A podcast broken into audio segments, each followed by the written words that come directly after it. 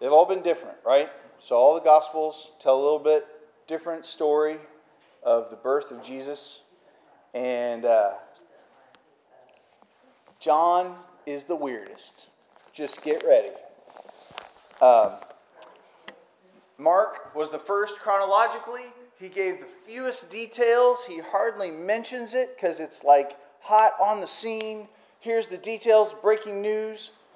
Matthew comes along and he's going to explore it more in depth.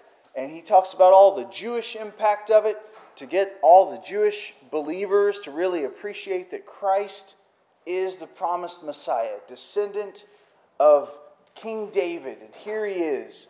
And then Luke gets really detailed. And Luke goes around and interviews people and he takes all kinds of notes.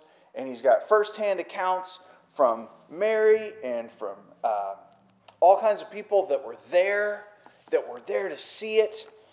And he writes his. And then,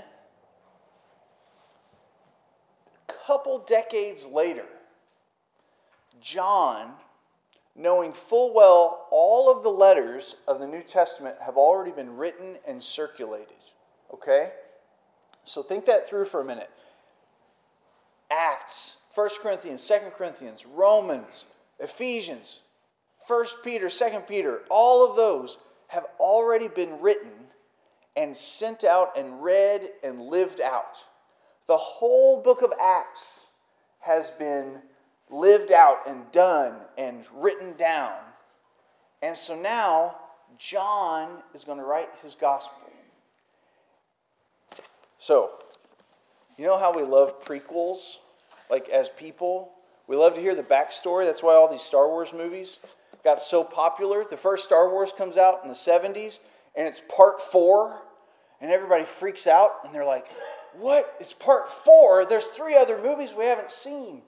And then thirty years later, they come out with these three movies that tell the backstory, and everybody loves it, right? And that's like the big deal that's going on on T V. Now they got the origin story of Batman, and, and that was super popular, and the origin story of Wonder Woman, and oh, that we love like to go back and to dig deeper into the details. That's what John does. John, after all the stories have been written, after everything's been put on paper and it's been lived out for a couple decades, John says, okay, now you guys, are you ready for like the real deal backstory? Because I'm going to give it to you. And he begins. In the beginning, this is John chapter one, verse one. In the beginning was the Word. And the Word was with God, and the Word was God. He was with God in the beginning. Some translations say he was in the be- beginning with God. It's totally cosmic and like far out, and what in the world does that even mean? Like, don't do drugs, kind of. In the beginning was the Word, and the Word was God, and he was with God, and he, and he was with God, and, and he was beginning God. All right, so we have to rewind to about six hundred B C, to really get a good bite of this. In six hundred B C, there was a Greek philosopher named Heraclitus. And he's the first the first place where they've, they've written down and they've kind of locked into the word logos. And logos is what word is. So when in the beginning was the logos. And the logos was with God and the logos was God. And when they talked about logos, the word for logos was the Word. So you're getting kind of cosmic. Okay, the Word. What word? The words that God speak. The words that God would say. The, the, the outpouring. When God wants to express himself, he speaks. And the thing that he says is the logos. And so who doesn't want to hear that? Everybody wants to hear whatever God has to say, right? So there's this rabbi, and he wrote, he paraphrased when um, when Jacob took a nap on a rock, and he had this vision of angels going up and down from heaven, and he wakes up, and he says, if the word of the Lord will be my help, and will keep me and protect me, then the word of the Lord will be my God. Isn't that weird that he would say that? If the word of the Lord will protect me and be my hope, then the word of the Lord will be my God. Jacob said that when he was getting ready to go and like get a wife and all that business. That was how equal God's word is what he was. You, you can't see God, you can't know God, but you can hear his words and you can read his words. And so the word of God became equal in power and in presence to God himself.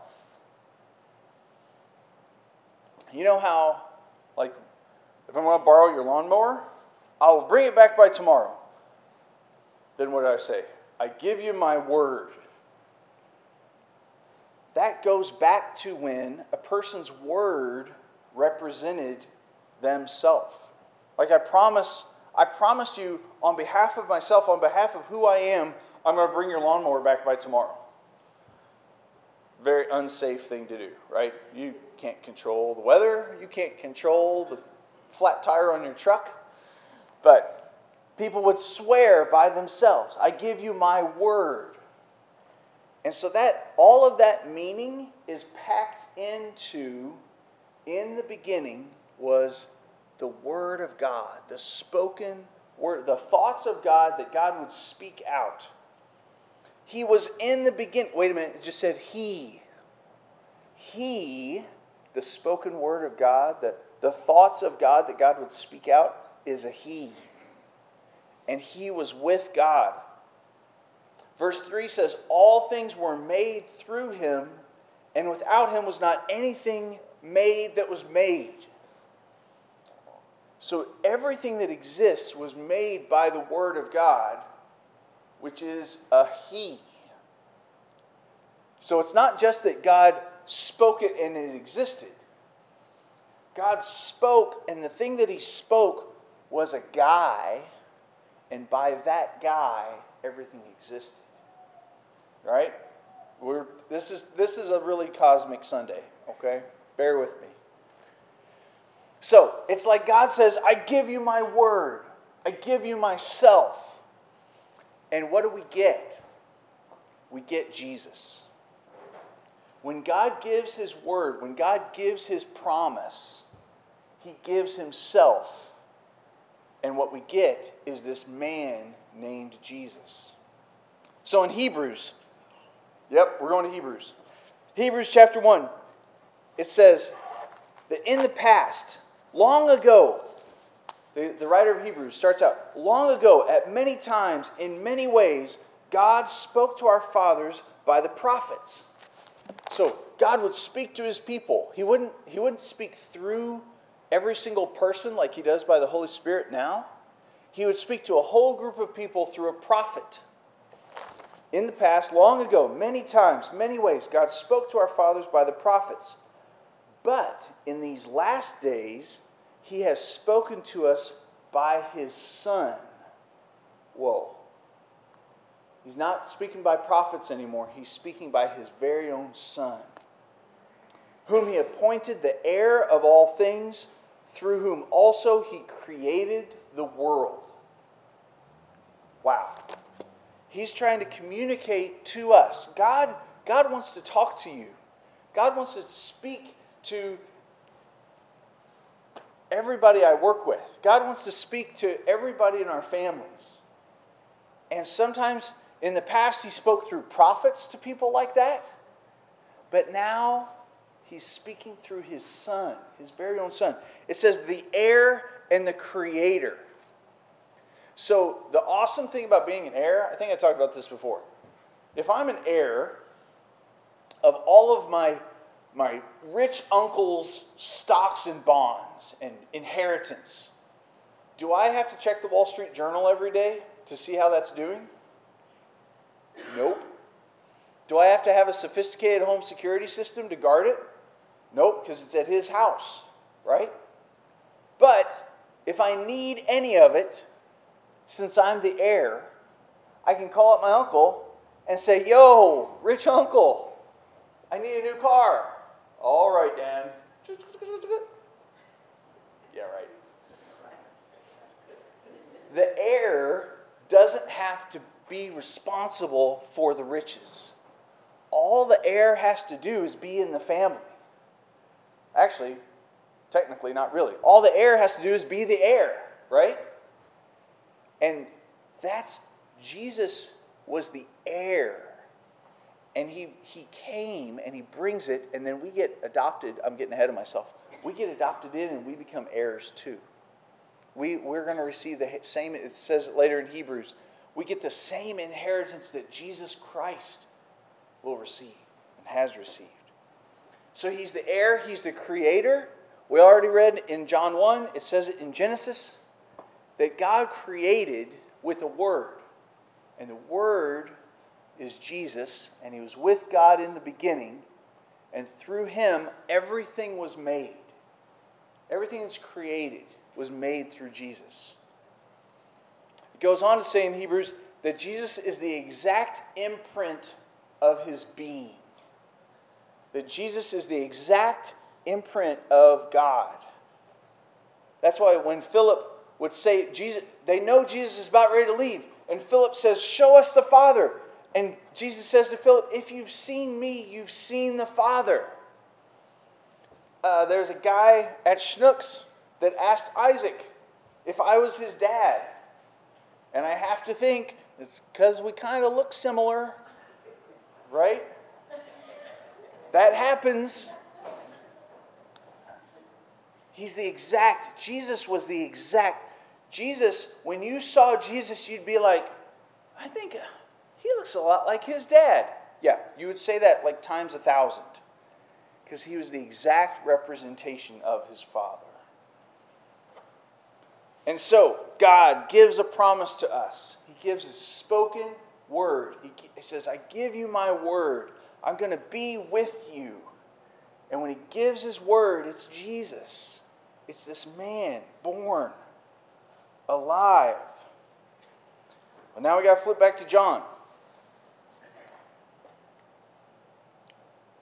Nothing was made with that without him that wasn't made. So he already existed. It's not that, it's not that Jesus didn't exist until Christmas. It's that uh, there's a there's a Christmas book we've been reading, and it, it says it's it's a children's book. You know, it's one of those Christmas children's books that the parents read it and cry, and all the kids just think it's this pretty story, and the parents are like, "This is so awesome."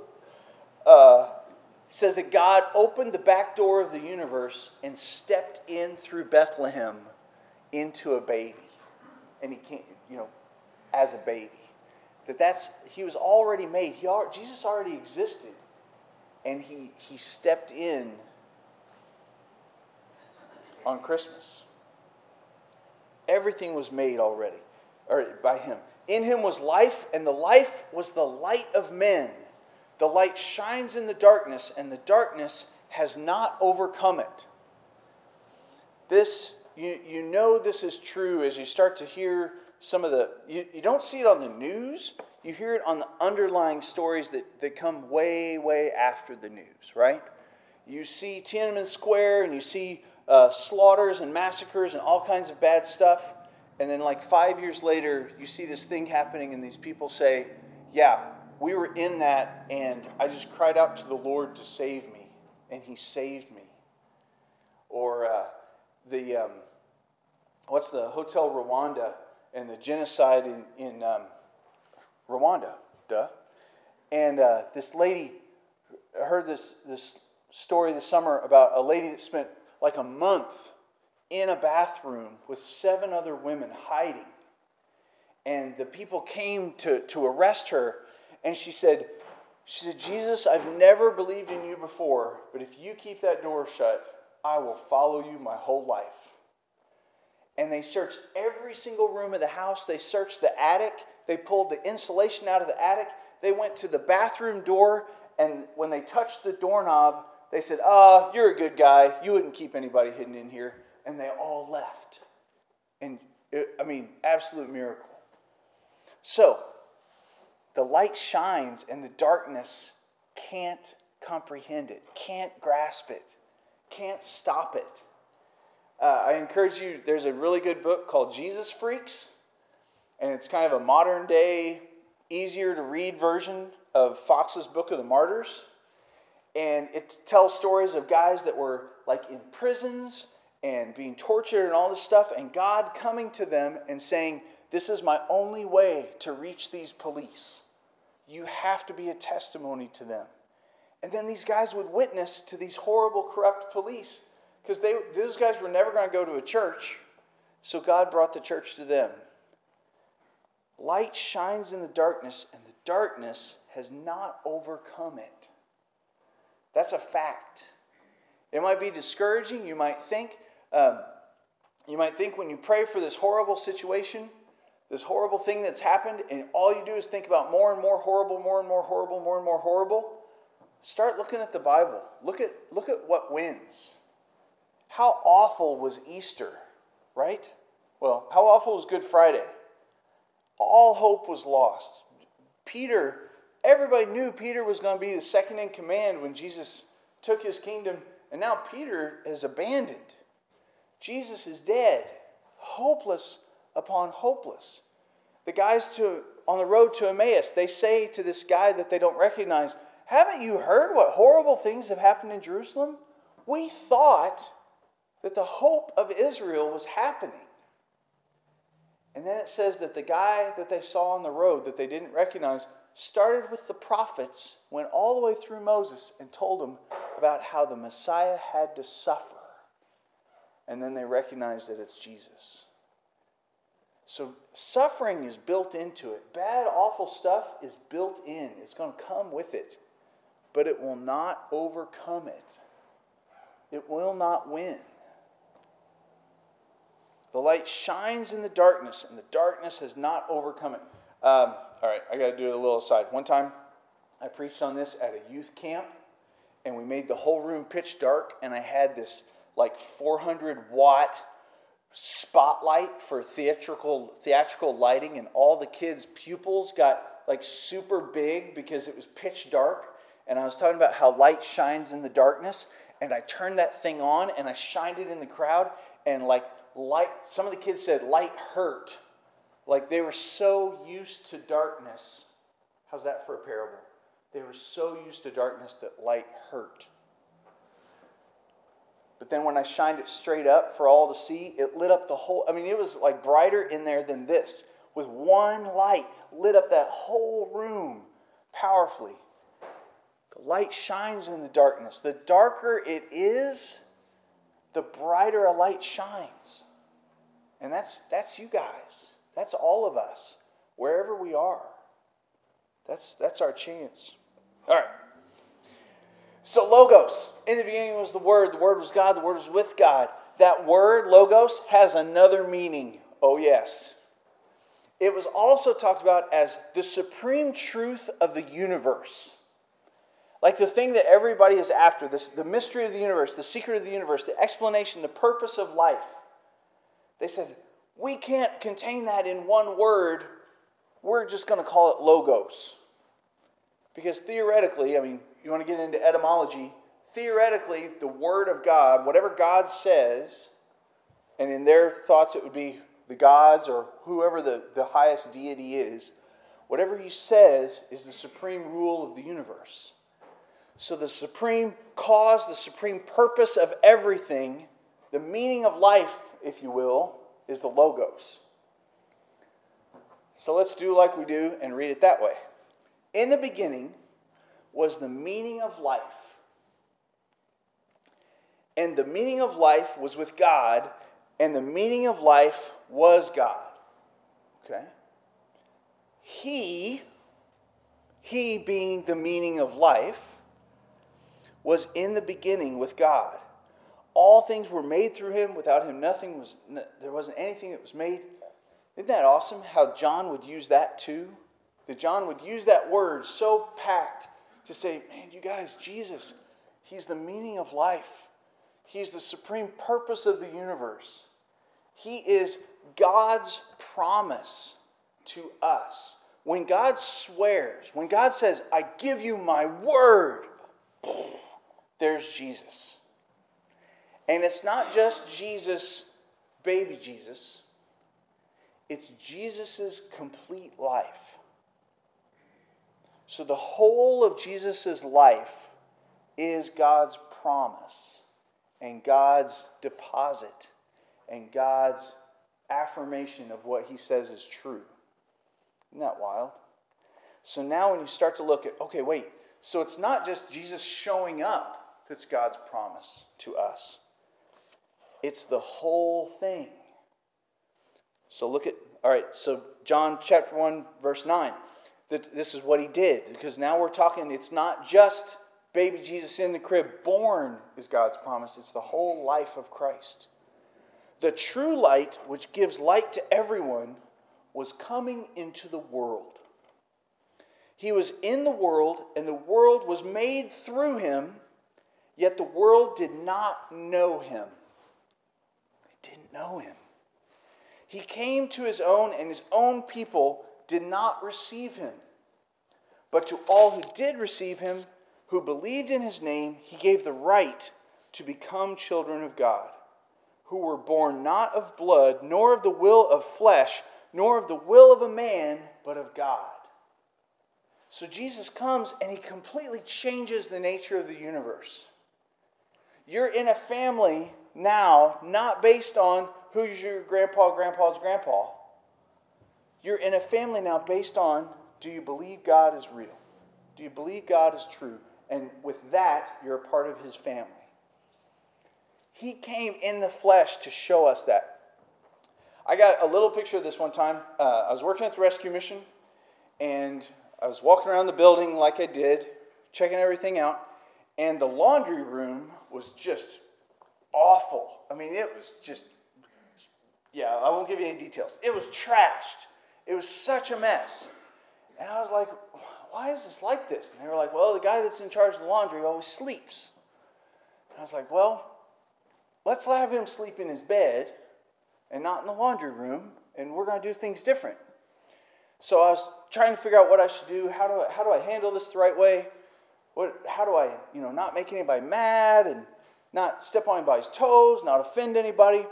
It was the same night that Chick-fil-A got all new furniture. Okay? That's important. So Chick-fil-A gets all, not this recent time, but the time like five, six years ago, whatever it was. Chick-fil-A said, hey, rescue mission, if you can send a whole bunch of guys down to take it, you can have all of our old furniture. There's just one catch.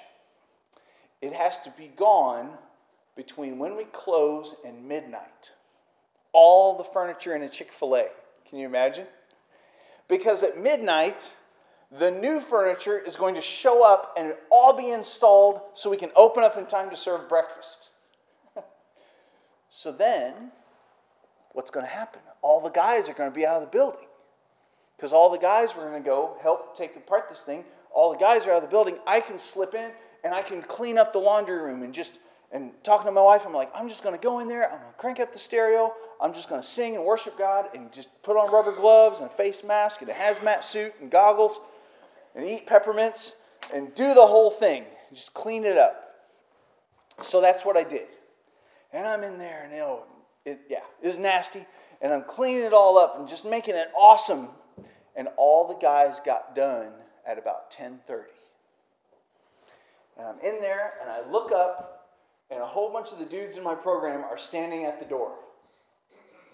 And they're looking at me. And I'm, I mean, I'm I'm trashed.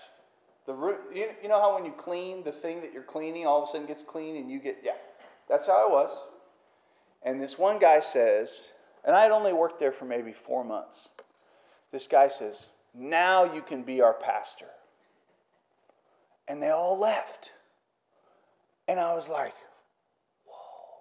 I did not, that was my, not. I, I just wanted to clean up their laundry room, right? And just fix that whole system. But by being right there, flesh and blood, in the muck, on my knees, getting nasty and all the scum, they they knew that I identified, right? Now, did I go and do that and be that for me? Did I have to do that? No. I mean, I could just... write a memo. Hey, clean up the laundry room or you're all kicked out. Right? No. I did it I mean, I did it for them to save them some trouble. That's why I cleaned up. But I think God got in there and intervened and helped me to get caught so that they would know that I could identify with them. So Jesus created everything, made it all. He wrote us memos. Get it right or you're out, right? That's what the prophets were. That's what Moses said. We didn't get it. And we couldn't get it. We couldn't understand it. And he's like, you know what? I'm going to go and I'm just going to show them. And I'm going to do it. And by doing that, not only, I mean, God, Jesus knew what it was like to be a man. But in Hebrews it says that he learned obedience from submission and suffering. So Jesus learned something, even though he already knew everything. And I think he learned it so that we could watch him, so that we could catch him and see him. And now that we've seen that Jesus has suffered, we can say, man, that guy could be my God. He knows what it's like to suffer. He knows what it's like to show up at the house of a little girl that's died. Right? He's been there. All those people are crying. He knows what it's like for his friend Lazarus to die. And he shows up late. He's been through it. It says in Hebrews, he's suffered in every way that every man has suffered. And it's capital M, so women too, right? He's suffered in every way that we could possibly know. He knows it. He and he doesn't make light of it, and he doesn't say, yeah, well, when I was a kid, I had to. No, he is, he is like, yes, oh, I hate that when that happens. I felt that. I know what that's like. So he comes into our creation, recreating, remaking the whole fundamental structure of everything.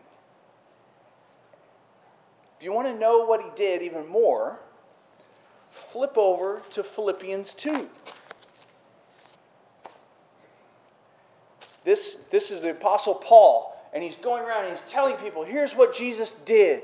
Jesus came from God. Here's what he did. And he and he says this thing, and in your Bible, it might be indented special because they think that this was even a song in the first century church. But he says, uh, don't do anything from selfish ambition and conceit, but in humility, count others more significant than yourselves. Why does he say that? Let each of you look not only to his own interests, but also to the interests of others. Why does he say that? Because the next verse five, have this, this mind among you. Think that way, which is yours in Christ Jesus. Christ Jesus gives you a new mind, a new way of thinking. And here's what he was like. Though he was in the form of God, did not count equality with God a thing to be grasped. He didn't say, Jesus wasn't born in a manger so that he could grow up and proclaim himself equal to God. He grew up so that he could be emptied. He emptied himself and took the form of a servant. Being born in the likeness of men, being found in human form, he humbled himself by becoming obedient to the point of death, even death on a cross. He didn't, he didn't just submit himself to possible death by illness, or by accident, or by old age. He submitted himself to death on the cross. Therefore, God has highly exalted him and bestowed on him the name that is above every name. So at the name of Jesus, every knee would bow in heaven and on earth and under the earth, and every tongue confess that Jesus Christ is Lord to the glory of the Father. So, when God gave his word, God says, I give you my word that I am for you, not against you. Jesus is that word. And it's not just baby Jesus in the, in the manger. It is the whole life of Jesus. The life of Jesus is God's promise to you, that he puts it into you.